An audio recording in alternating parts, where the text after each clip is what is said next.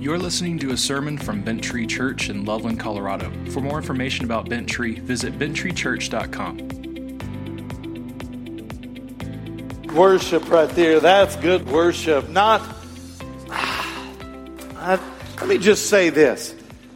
We come from all over northern Colorado. A couple of you I've talked to today have come from out of state on vacation. We come from all walks of life. Some of you, man, it's been a hard week. And we live in just a difficult time. Some of you are close to Jesus right now. You've been with him every day. You've, you've read his word. You've prayed. Some of you, the last time you heard God's word read, it was me reading it to you. Today, what we do as we worship, as we sing, as we worship, as we give our voice back to God. Man, what an incredible time. But now comes the center of what we do. It's kind of like this is what we come together for. It is, is the steak and potatoes. Amen. We come for the word of God because listen, this is the nourishment. This is the ordinary means of grace that's poured out. Not because I'm a great preacher. I'm not. And I'm not looking for false, uh, uh, you know, say, hey, Paul, you're good. No, I'm like going, hey, we're just, I'm like the lunchroom lady. Like I'm dishing it out, like giving it onto your plate. Eat it all up today. This is good stuff will help you grow. So no matter where you're at, uh, what you do as a job or, or no job, maybe you're a student or just take a second to prepare your heart. Just to ask God, even in these opening few moments, that God, you, you just speak to me, feed me with your word. May your Holy Spirit be in this place. So, well, if I've not met you, uh, welcome. Uh, I'm not always this dramatic when I get up, but I just, I just want you to know I, I love you. I do.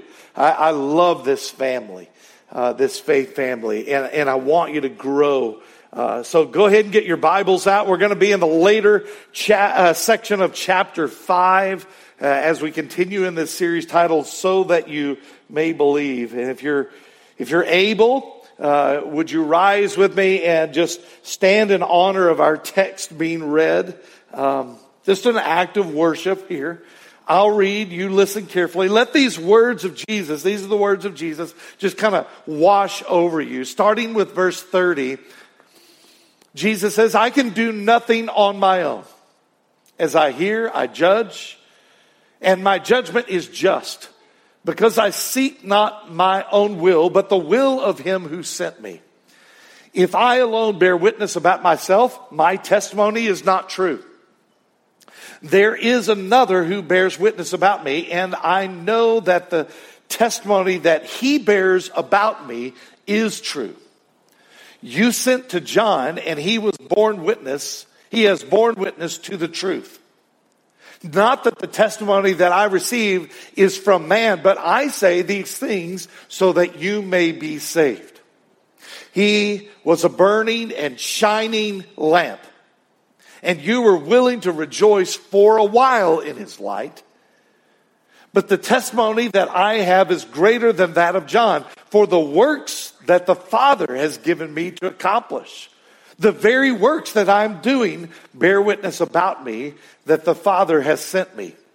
And the Father who sent me has himself borne witness about me. His voice you have never heard. His form you have never seen. And you do not have his word abiding in you, for you do not believe the one whom he has sent. This is the word of God. Pray with me. Heavenly Father, we come to you right now in the matchless name of Jesus. God, uh, wherever we are, God, would you um, just help us put our hearts right? And if you would, right now, just in an attitude of prayer, just say, God, is there any sin in me I need to confess? Confess that. Is there, is there any forgiveness that you need to, to give? Confess that. Oh God, I pray that your Holy Spirit just come right now, open these words of truth, feed us with the, uh, the words of your mouth, God. It's in Jesus' name we pray. Amen. Amen. All right, you may be seated. To remind you of where we are, Jesus has just healed a lame man who's been laying by the pool of Bethesda for 38 years, and Jesus heals him on the Shabbat. And that's what the uh, the Sabbath is called in Hebrew, or Saturday, the holy day. This had enraged the Jewish religious leaders. They saw this as a direct challenge, an affront to their authority over their rule politically and religiously of the Jewish people. The leaders had already begun, even at this early point in Jesus' life in ministry, to have Jesus killed. A large crowd of ordinary Jewish folks had gathered to see Jesus while he was there in Jerusalem just to see him perform these miracles, right? I mean, they'd never seen that, to hear him preach. No one preached like Jesus. Jesus' own disciples were there with a fairly large entourage that followed him from place to place, town to town. And it's there that these Jewish leaders up front, getting right in front of everybody, they begin to confront Jesus about the healing of this man on Saturday. But instead of Jesus somehow backing down, go, hey, I'm sorry, I didn't know that that was the rule. Jesus had actually begun then to describe in greater depth and detail to his hearers who he really was. Well, this makes these guys really mad. We call this Christology or the study of Christ, and it's very important to understand who Jesus is because hear me, if you get Jesus wrong, it doesn't matter what else you get right. Do you, do you hear me? Because Jesus is our Savior and Lord. He has provided the way that we are brought into right relationship with God. What Jesus is doing here as he begins to reveal to this great crowd who he is, he's also beginning to describe to them his purpose of why he came.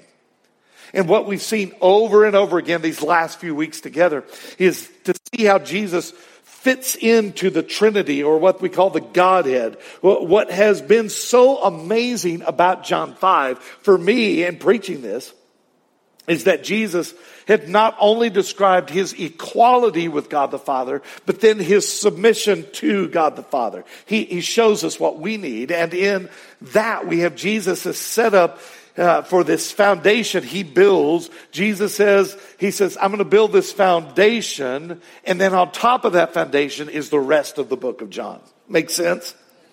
Jesus in these verses here in chapter five is making, well, just some breathtaking claims about himself. I mean, he claims to be equal with God the Father in his person, his works, his power, his sovereignty, his judgment, and his need for honor and worship of him. Now, then not only that, we saw Jesus then talk about raising people from the dead, both now and in the future and in our future to come. Last time we dove into that, didn't we? How Jesus has the power, He has the authority from God the Father to give spiritual life to whomever He wants and to raise the dead physically. And that one day He said that that all the dead he would raise physically and the redeemed of God, the children of God would go on uh, to heaven and the reprobate, those who've rejected Christ Jesus as Savior and Lord would be cast into hell at that last and final judgment. So pretty heavy stuff, right? Some of those things I cringe to bring to you at first because like, oh man, it's not fun to preach on like judgment and hell, but, but we did. And you're back. So here we go. So these religious leaders, his disciples, this big crowd of ordinary Jewish leaders, uh, of the uh, ordinary Jewish people and then the Jewish leaders, they're asking this one question. Could this be the one? The Messiah that we've been waiting for for a couple of thousand years at this point. Now, how can they be sure what answer would they need to get. Because let's put ourselves in their little dusty sandals for a moment. At this point in history it had been 400 plus years since god had spoken through any prophet at all. Quiet. Crickets. Quiet certainly in terms of prophetic revelation from god. But let's be honest, not in terms of historical significance. Lots have been going on historically. It was during this intertestamental period that the popular view of the Messiah was formed, that these guys held that a political and military leader would then restore Israel to its former greatness, like Judas Maccabees, if you're familiar with history, great military leader, right? And they're going, yeah, Jesus is going to come. He's going to like ha- have machine guns. Ah, you know, he's going to have, this is what he's going to be like. Now, notice in that 400 years, they formed that idea without any input from God. The Jews and their leaders were always looking for the Messiah to come, but no one had come. Well, I shouldn't say nothing had happened there, but there had been a number of guys that had come claiming to be the Messiah, right? Some more believable than others, just like we have now. Guys that are crazy or guys uh, that want to control people. They go, yeah, I, I'm Jesus. But in the end, they had all been killed or found out to be a fraud and died in obscurity. These religious leaders saw it as their goal to reveal to Jesus, uh, or reveal Jesus to be a fraud so that he would be killed along, along like all the others. Now, they didn't want to do it. They just want to rile up the crowd, have him stoned. Now, eventually, you know the story. They're the ones that push to have him killed, crucified. But every chance they get, every confrontation with Jesus proves more and more that Jesus is the Christ. They can't get a handle on this guy. So all these folks are asking, how can we know if this is the true Son of God? I mean, why should this crowd consider Jesus' testimony reliable when no one has been yet in the last 400 years? You've got all these fake guys coming along. Why is this guy any different? Well, it might help us to understand something about Jewish law and legal testimony that's allowed in court. God's word said in Deuteronomy 19:15 said that only on the evidence of two or three witnesses or more shall a charge be established. So Jesus lays out some witnesses for these guys, and I think that there, there is really a case you can say for four, and we'll say four, and maybe even a fifth. Now, Jesus puts out three, and I, it'll make sense when we get there. He gives three, and then I'm kind of expanding, not adding to the Word of God, just how I'm going to preach it today. Well, Jesus, knowing what they're thinking, says this in verse 30 of John 5. He says, I can do nothing on my own. As I hear, I judge, and my judgment is just because I seek not my own will, but the will of him who sent me. Boy, may this be our prayer as well. But this right here is where we left off last time. Remember, we are a Trinitarian church meaning that we hold to an old school, orthodox view of who God claims to be in Scripture. From the very beginning in Genesis through the last chapter of Revelation, we see God described as one God existing in three persons God the Father, God the, and God the and, what we see here, right, is Jesus is saying right away that although he has the power on par with the Father, he says, I can do nothing on my own. Jesus has all this power and yet is so connected to the Father in this perfect relationship of the Trinity. He says, I can do nothing on my own. He always operates in the, the sphere of the Trinity there. But listen to what he says in the next verse. This is fascinating. Jesus says, if I alone bear witness about myself, my testimony, it's not true. Jesus is saying, look, you should be asking, is this guy telling the truth? And on top of that, Jesus points out the obvious that he says, I can't give witness about myself because it just wouldn't be right. You've got to have someone else give witness. Or, in other words, my witness about myself does not meet the requirements of the law regarding the two or three witnesses to establish this as evidence, as truth. So, Jesus says in verse 32, He says, There is another who bears witness about me, and I know that the testimony that he bears about me is true. What is Jesus talking about here? Who is this witness? Write this down. Here it is. You got it. The first witness that Jesus is the Christ is John the Baptist. John the Baptist.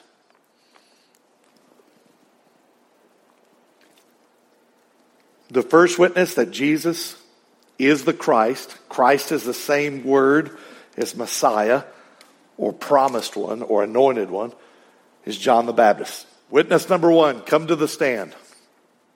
So, what did John the Baptist, or we also call him baptizer, say about Jesus? What was his testimony? Well, let's flip back in your Bible to chapter 1 for just a minute.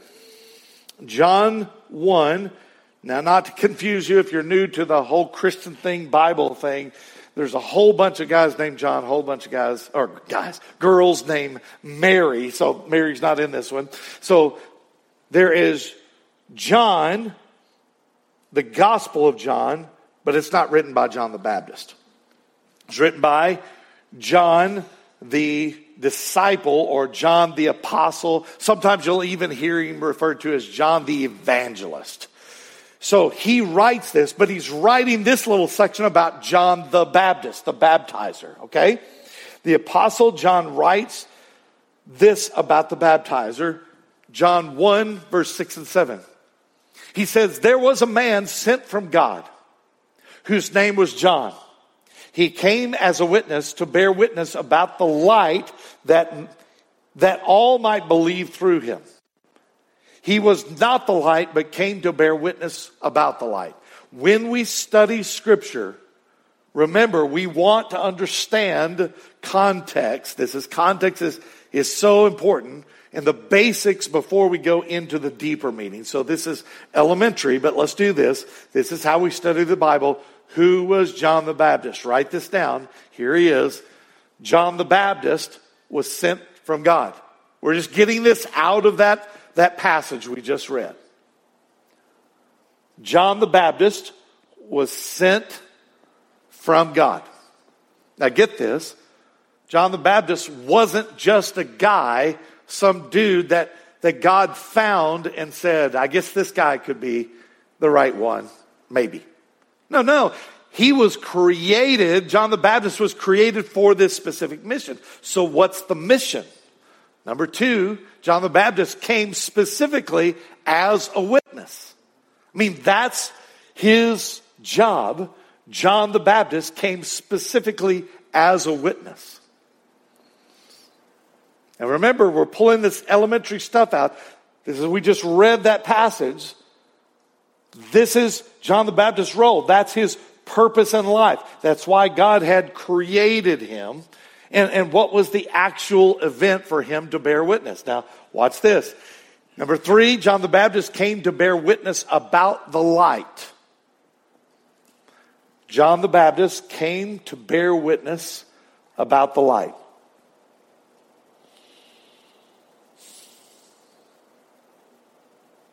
John the Baptist came to bear witness about the light. Now, hang with me. Remember, Jesus is bringing John the Baptizer up here and is saying, He is my first witness. You got the picture? What, or should we say, who was the light John the Baptist would testify about and bring witness about? Well, that, that's Jesus, right? I think that's pretty obvious, but let's say it. It's Jesus. But let's think for a moment. All through the Gospel of John specifically, but you see it all through the Bible, John uses this picture of light and darkness. Now we know that Jesus is the light and, and maybe we could really spend some time on preaching what it means to be the light because it's deep, deep biblical theological stuff that's amazing. But just to say Jesus is the light, we, and we would say things like Jesus is the light and he's the life and Jesus is God. But don't miss this part. The reason the light comes is not just so people can see. The reason the light comes, it's that for sure, but they can see the truth of the light of Christ. But look, the darkness that we just talked about there is not an absence of light. Darkness here, whenever you talk about darkness, is talking about evil, sin. It's not the absence of just Jesus. It is sin. It is death. It is the land of no hope, a land of tears.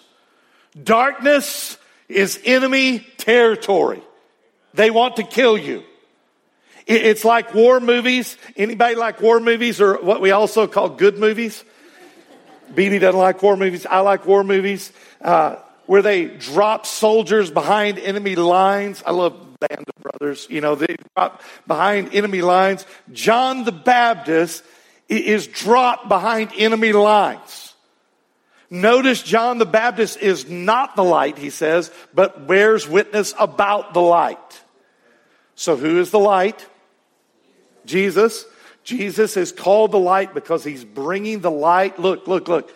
That destroys the darkness because he is the light. Are you with me? Jesus is coming. It's not just to push back the darkness, it's to defeat the darkness, to destroy sin, to destroy death, to defeat Satan and his angels, who we also call demons. Now, why bring all that stuff out here? Because look back at John 1 7. He, John the Baptist, I put it in here uh, so you know he is talking about. He, John the Baptist, came as a witness to bear witness about the light that all might believe through him. Now put this all together here. Look at number five. John the Baptist came as a witness that all might believe through him.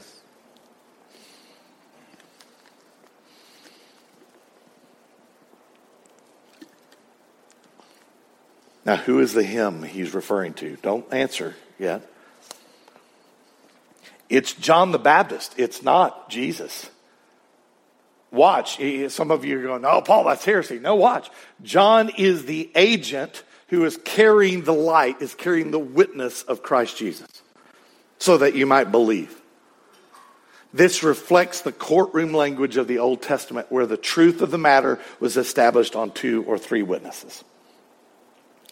All right, back to John 5. Jesus is bringing his witness forward, so to speak. He says, My first witness for you to consider is John the Baptist. Now, all these guys listening to Jesus know who John the Baptist is, especially these religious people up front. But the crowd knows. Everyone knows, especially these religious leaders. The baptizer had been a thorn in their side for years at this point, And he, he had all these people following him thousands. So they had confronted John the Baptist just like they're confronting Jesus. And let's look at this. Um, look at it in context here. This is John 1 verses 19 through 23. And this is the testimony of John.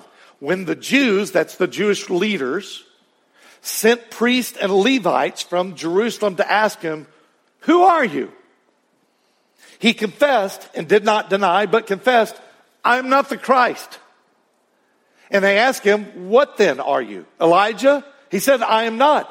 Well, are you a prophet? He answered, No. I love his answers are getting shorter each time. So they said to him, Who are you? And we need to give an answer to those who sent us. What do you say about yourself? And here's what he says I am the voice of the one crying out in the wilderness, make straight the way of the Lord, as the prophet Isaiah said.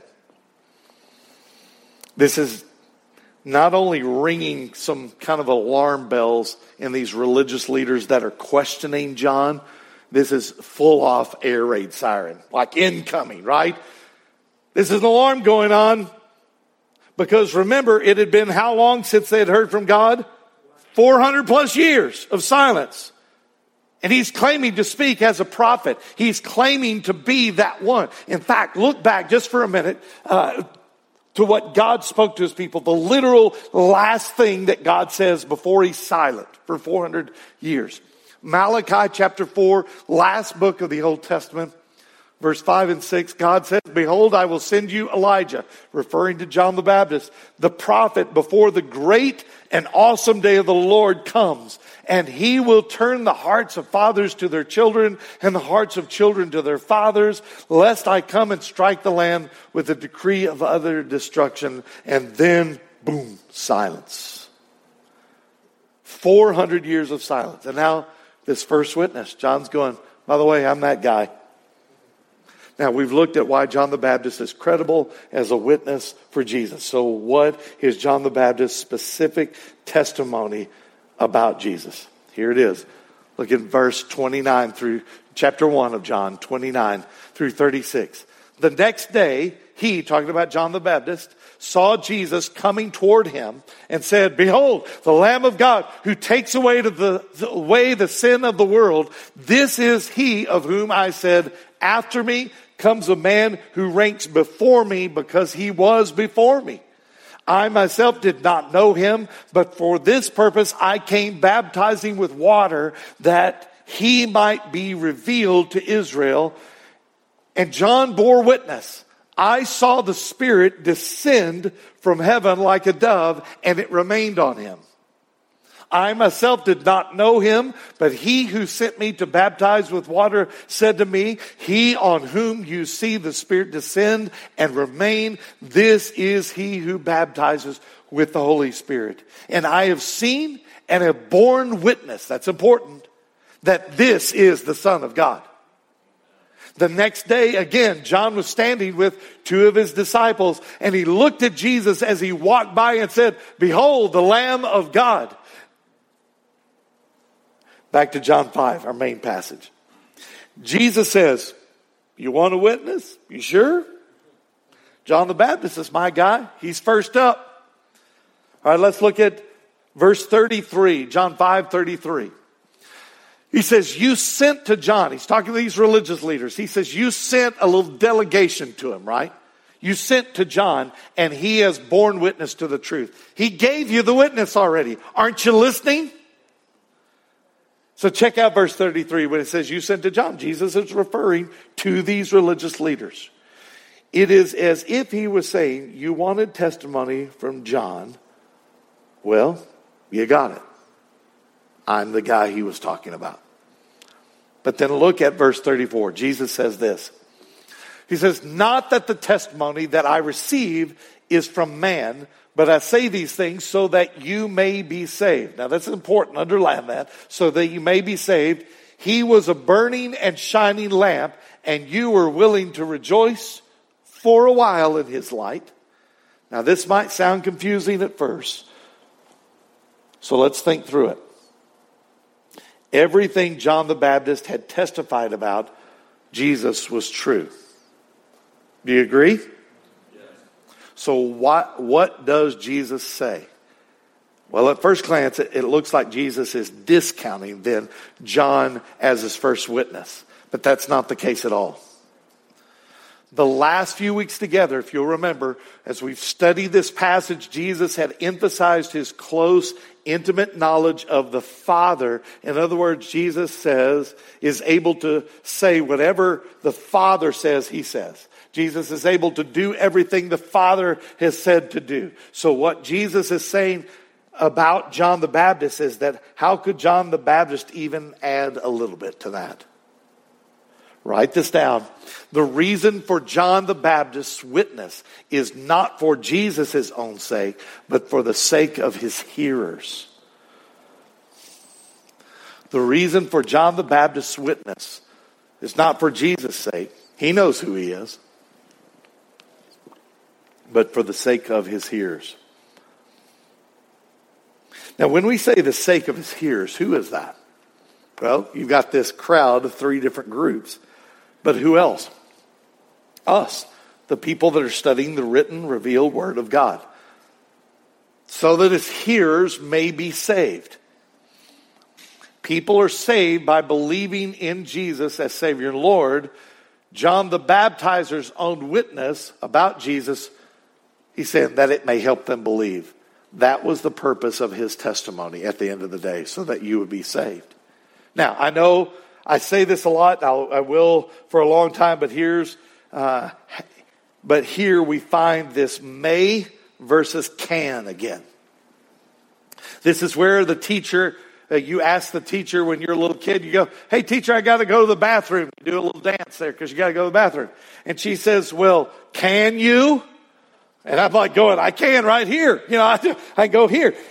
And then you remember the lesson that she gave on English. Oh yeah, may I go to the bathroom? This is important. can indicates that someone has the ability to do something, but may, which is intentional, it refers to the permission of something happening. Do you see that? Although John the Baptist was not the true light himself, he was a lamp that held the true light, that burned and gave the light of Christ by the power of the Holy Spirit living within him, shining out in the way he lived. Now, this is so important. Once again, we see the Holy Trinity at work in the salvation of God's people. God the Father had willed it. Jesus makes it possible through his life and death as the God man. But then the Holy Spirit is the person of the Trinity to bear witness through John the Baptist. Now, the Holy Spirit is the light that John the Baptizer is carrying around. He is the fire. Folks, this is us too if we are believers. We are just like John in the sense that we carry the same Holy Spirit as a lamp to the world where we live. We aren't the light, just as a lantern isn't the light, but holds the fire. We bear the light of Christ because we have the Holy Spirit of God active and working within us. We, we carry that light in us as Christ followers to where God has placed us. By the way, that's no accident, where God has placed us. And as I say that, remember back to what we just talked about with light and darkness. You remember? Light is Jesus, and that light is not just lighting the darkness, it is literally pushing the evil world back. It is destroying it. And the end, evil can't stand against the light. But right now, we're in a battle, aren't we? It's a dark place. You have the light of Christ that just doesn't make things happier around you.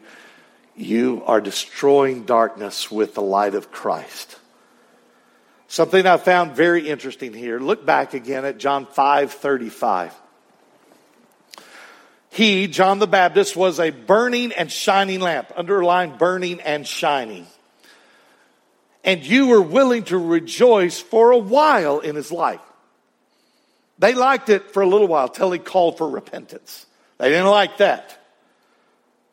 Now look at that word burning and shining there. Why does the apostle John write that about John the Baptizer?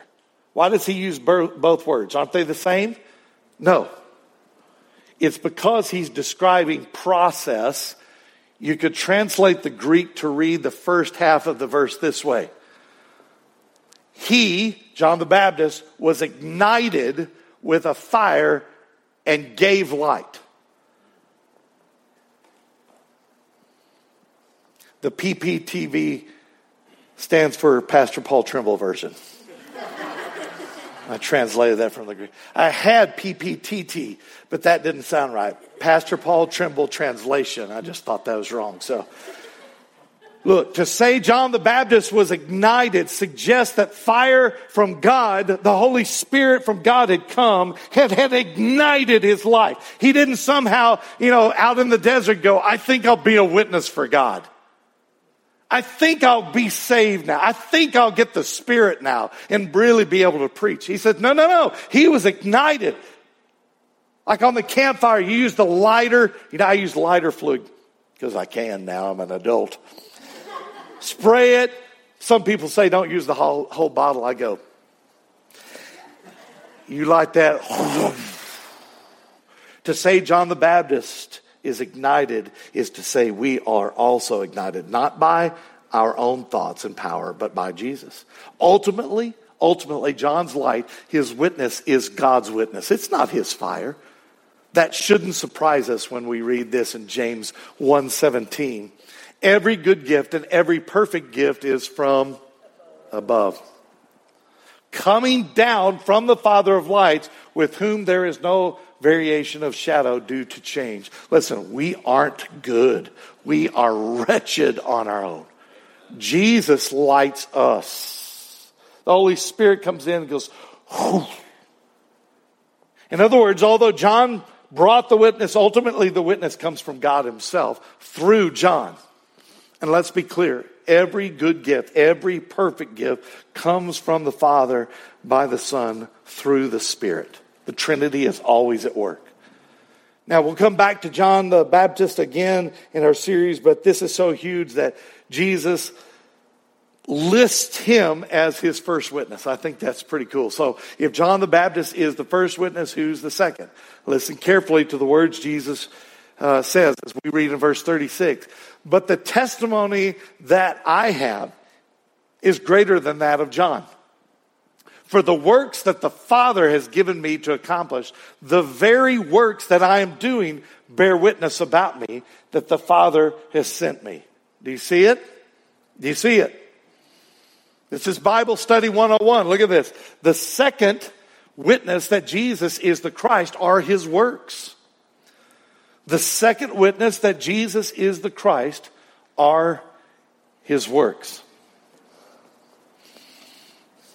I'll try to give you plenty of time to write this down, but I'm a fast talker. I want to keep going. I want you to notice something here, and that is that each of the witnesses Jesus will give in these first three gets stronger, each one of them, exponentially. The synoptic gospels, meaning Matthew, Mark, and Luke, tell us of a ton of other miracles that Jesus does, and they are powerful from healing the blind and deaf to raising the very dead. Now, the Gospel of John, on the other hand, doesn't mention as many miracles. That's not its goal. He knew the others existed. This was the last one written. He says, You know about that. But what John does is to call these miracles signs. What are the signs? Well, Write this down. Here it is. A sign is a symbol that points to something much larger. A sign is a symbol that points to something much larger.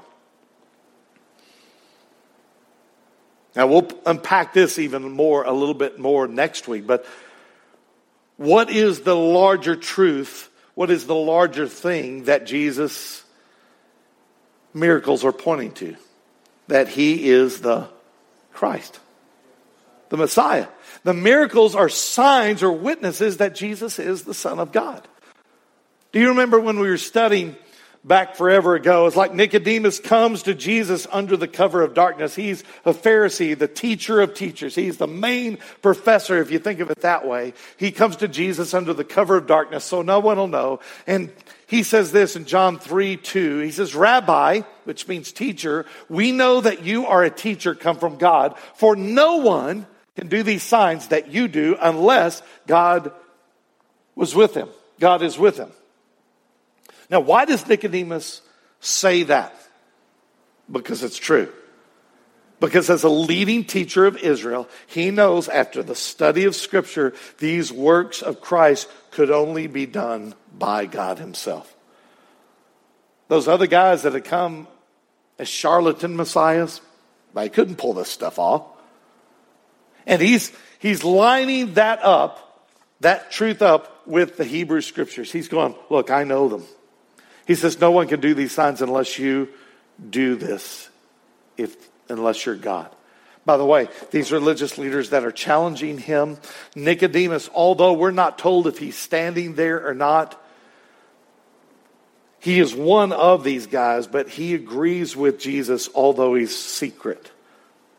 He's secret at this point. And yet these religious leaders are spiritually dead, aren't they? They can't see Jesus for who he is, even with all these signs pointing, like neon sign, beep, beep, beep, Messiah. They can't see it. Why? They're blind. They're dead. Look at this, John 5, verse 37.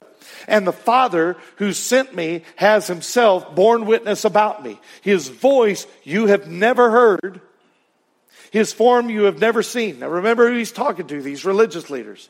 He's never, you've never heard his voice or seen his form.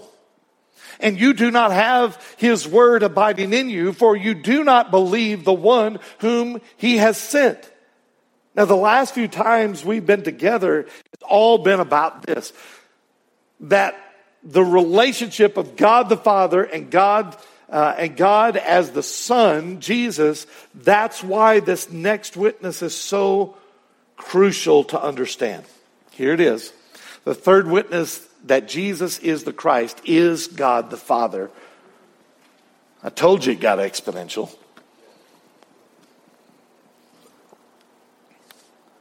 The third witness that Jesus is the Christ is God the Father. Now, talking about powerful as being a witness, what an understatement that is when God the Father said, Yeah, this is my boy. I sent him.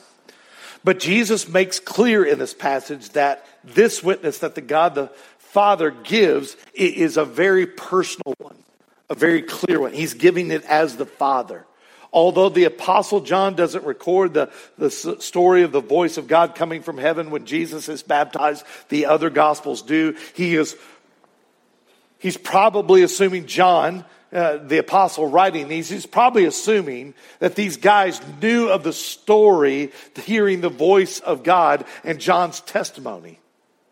They'd probably heard it themselves. But what's clear is that the Father's endorsement of Jesus and all of his works are found in this specifically in the very scriptures themselves, right here.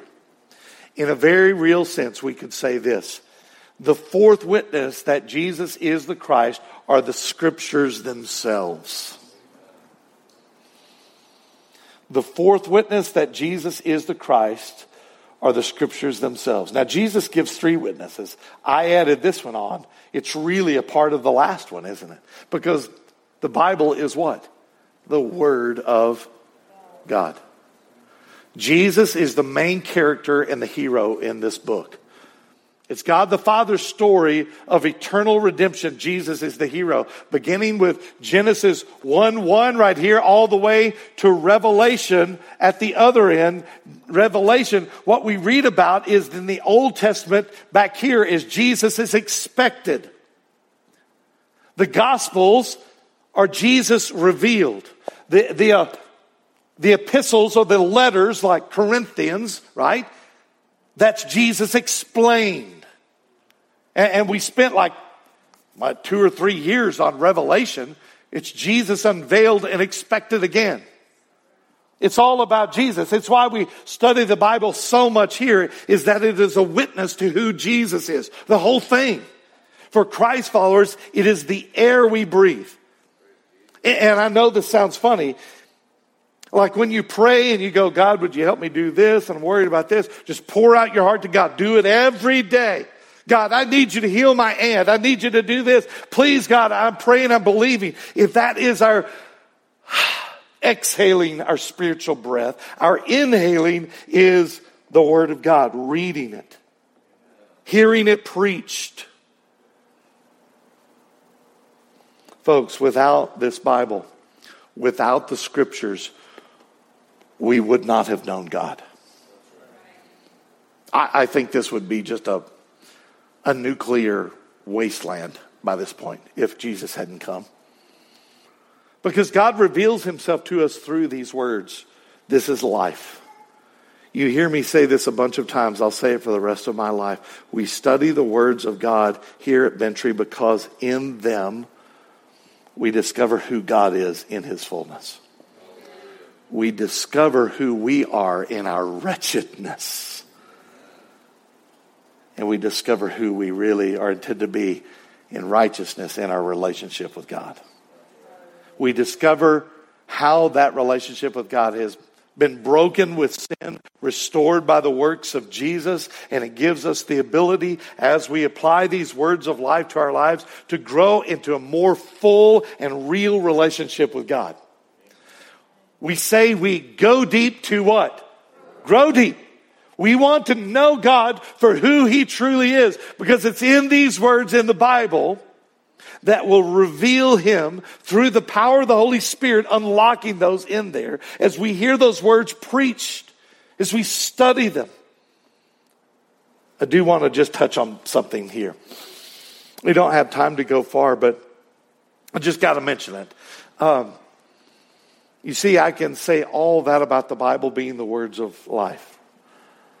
But then when someone who is lost and it's not come to life by the power of the Holy Spirit reads it and says, I don't get it. This is just a bunch of fables, just a bunch, it's nice.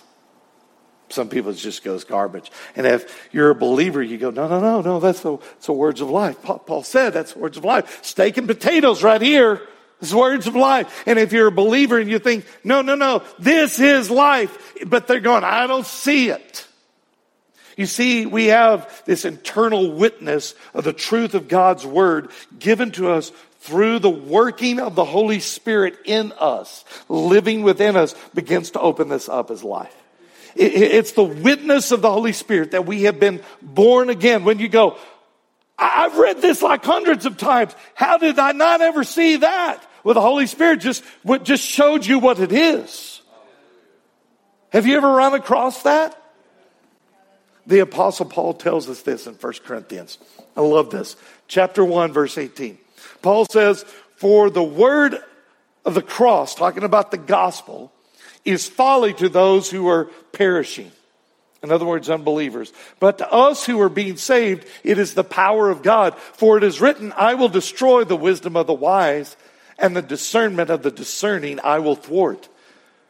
Where is the one who is wise? Where is the scribe? Where is the debater of this age?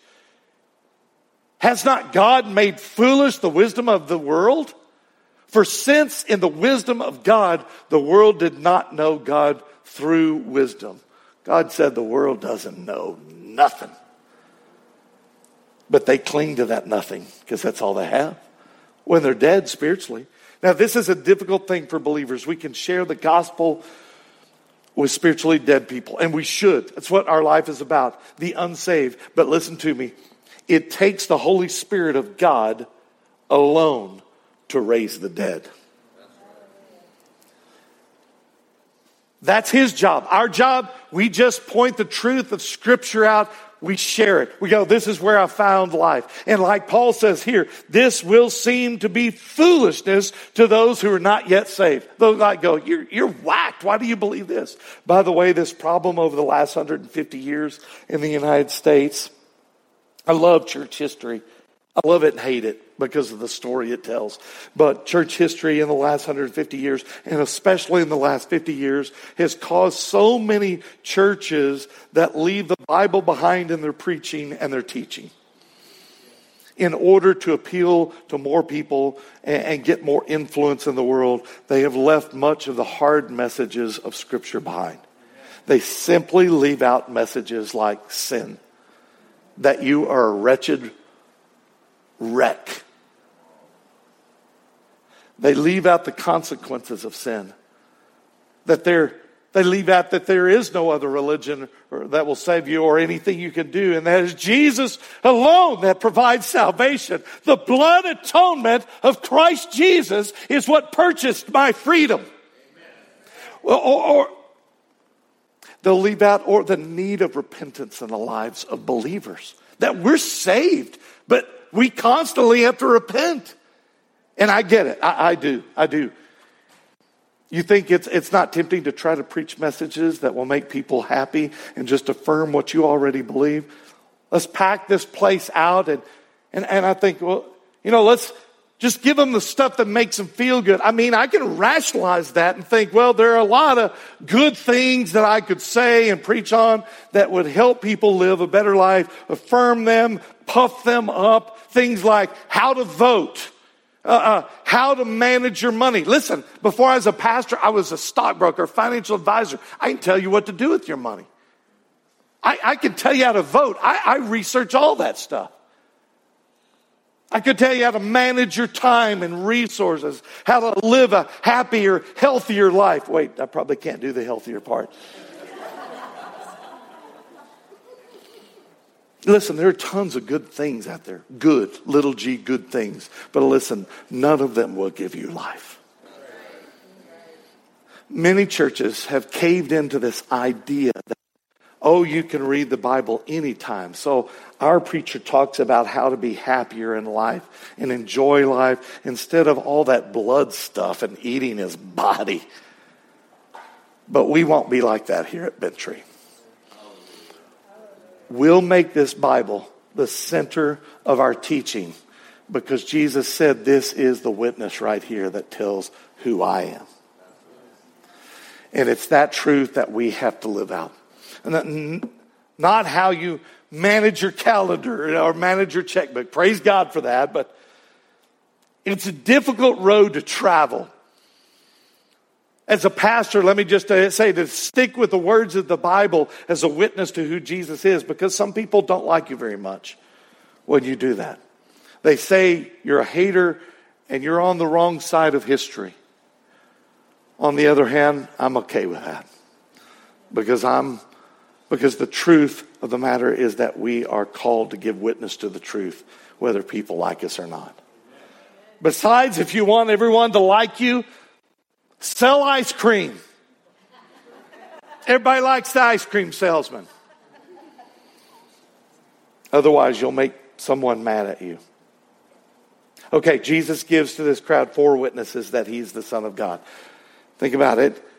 John the Baptist his works that serve as a witness for who he is, the Father himself. That's really the three Jesus gives. And then we added a fourth, uh, the scriptures, the voice of God. It's a way of just expanding number three, brought to life by the power of the Holy Spirit. And although Jesus doesn't list the fifth one out specifically, I think a fifth one we can walk away with here is that Jesus is the Son of God is this. The fifth witness that Jesus is the Christ are true believers and followers of Christ. The fifth witness that Jesus is the Christ are the true believers and followers of Christ.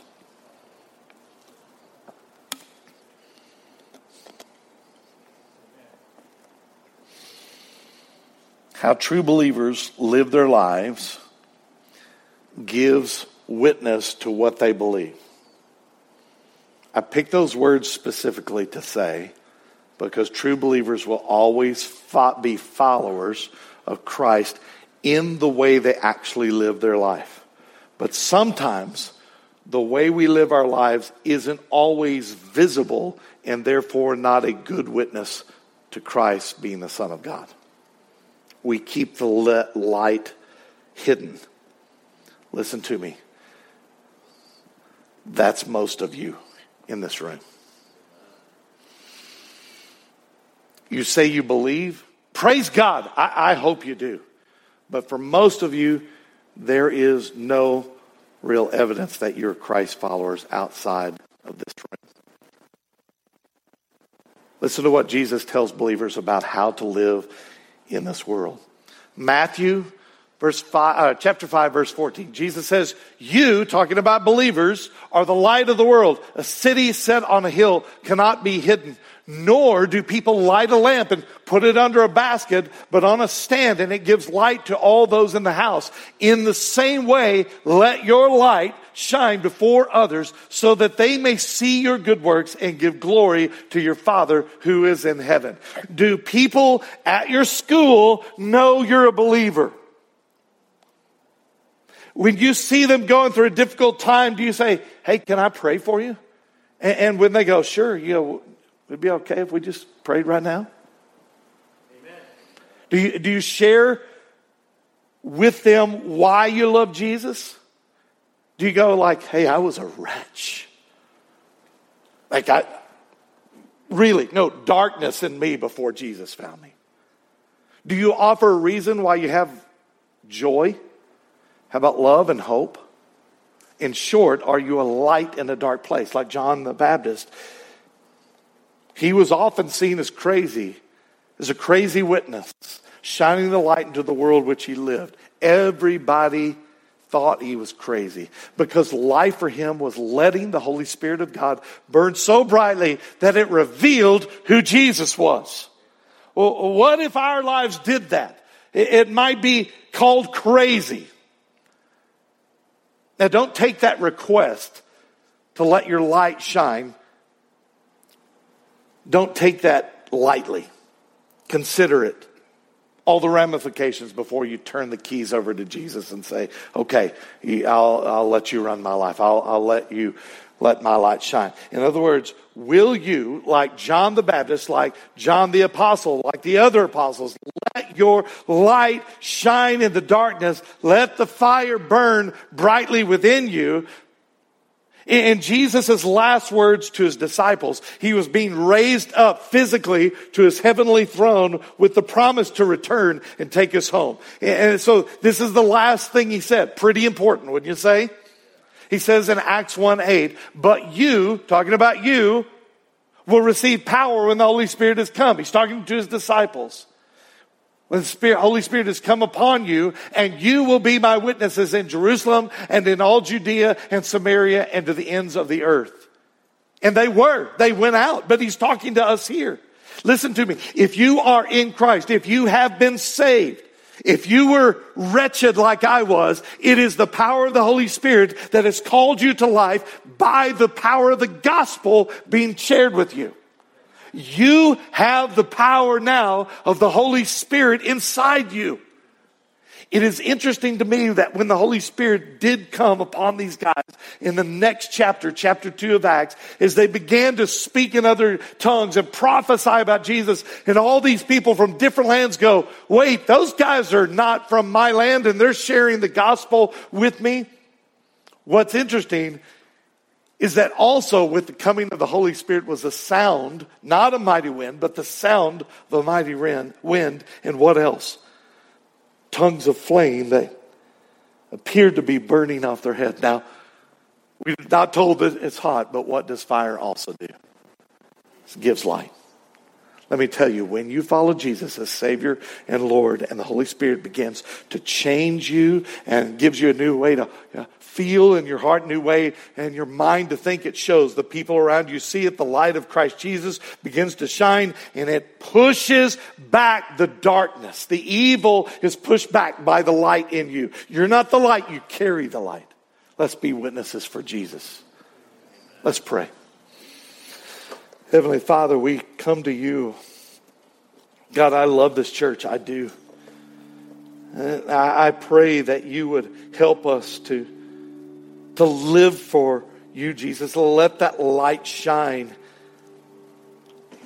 God, I think about all those that have just looked at eye to eye in this room at schools and universities and places of work and in homes and neighborhoods letting their light shine. That each person would carry that light, that life, and that it would spread. God, I pray that you'd make us bold. Help us to be unafraid. To give the truth, yes, but to give it with love as well. To care for people, to pray for people. God, we lay this before you as a church. Make us into the church you want us to be, but make us into the individual light bearers you want us to be. It is in Jesus' name we pray. Amen.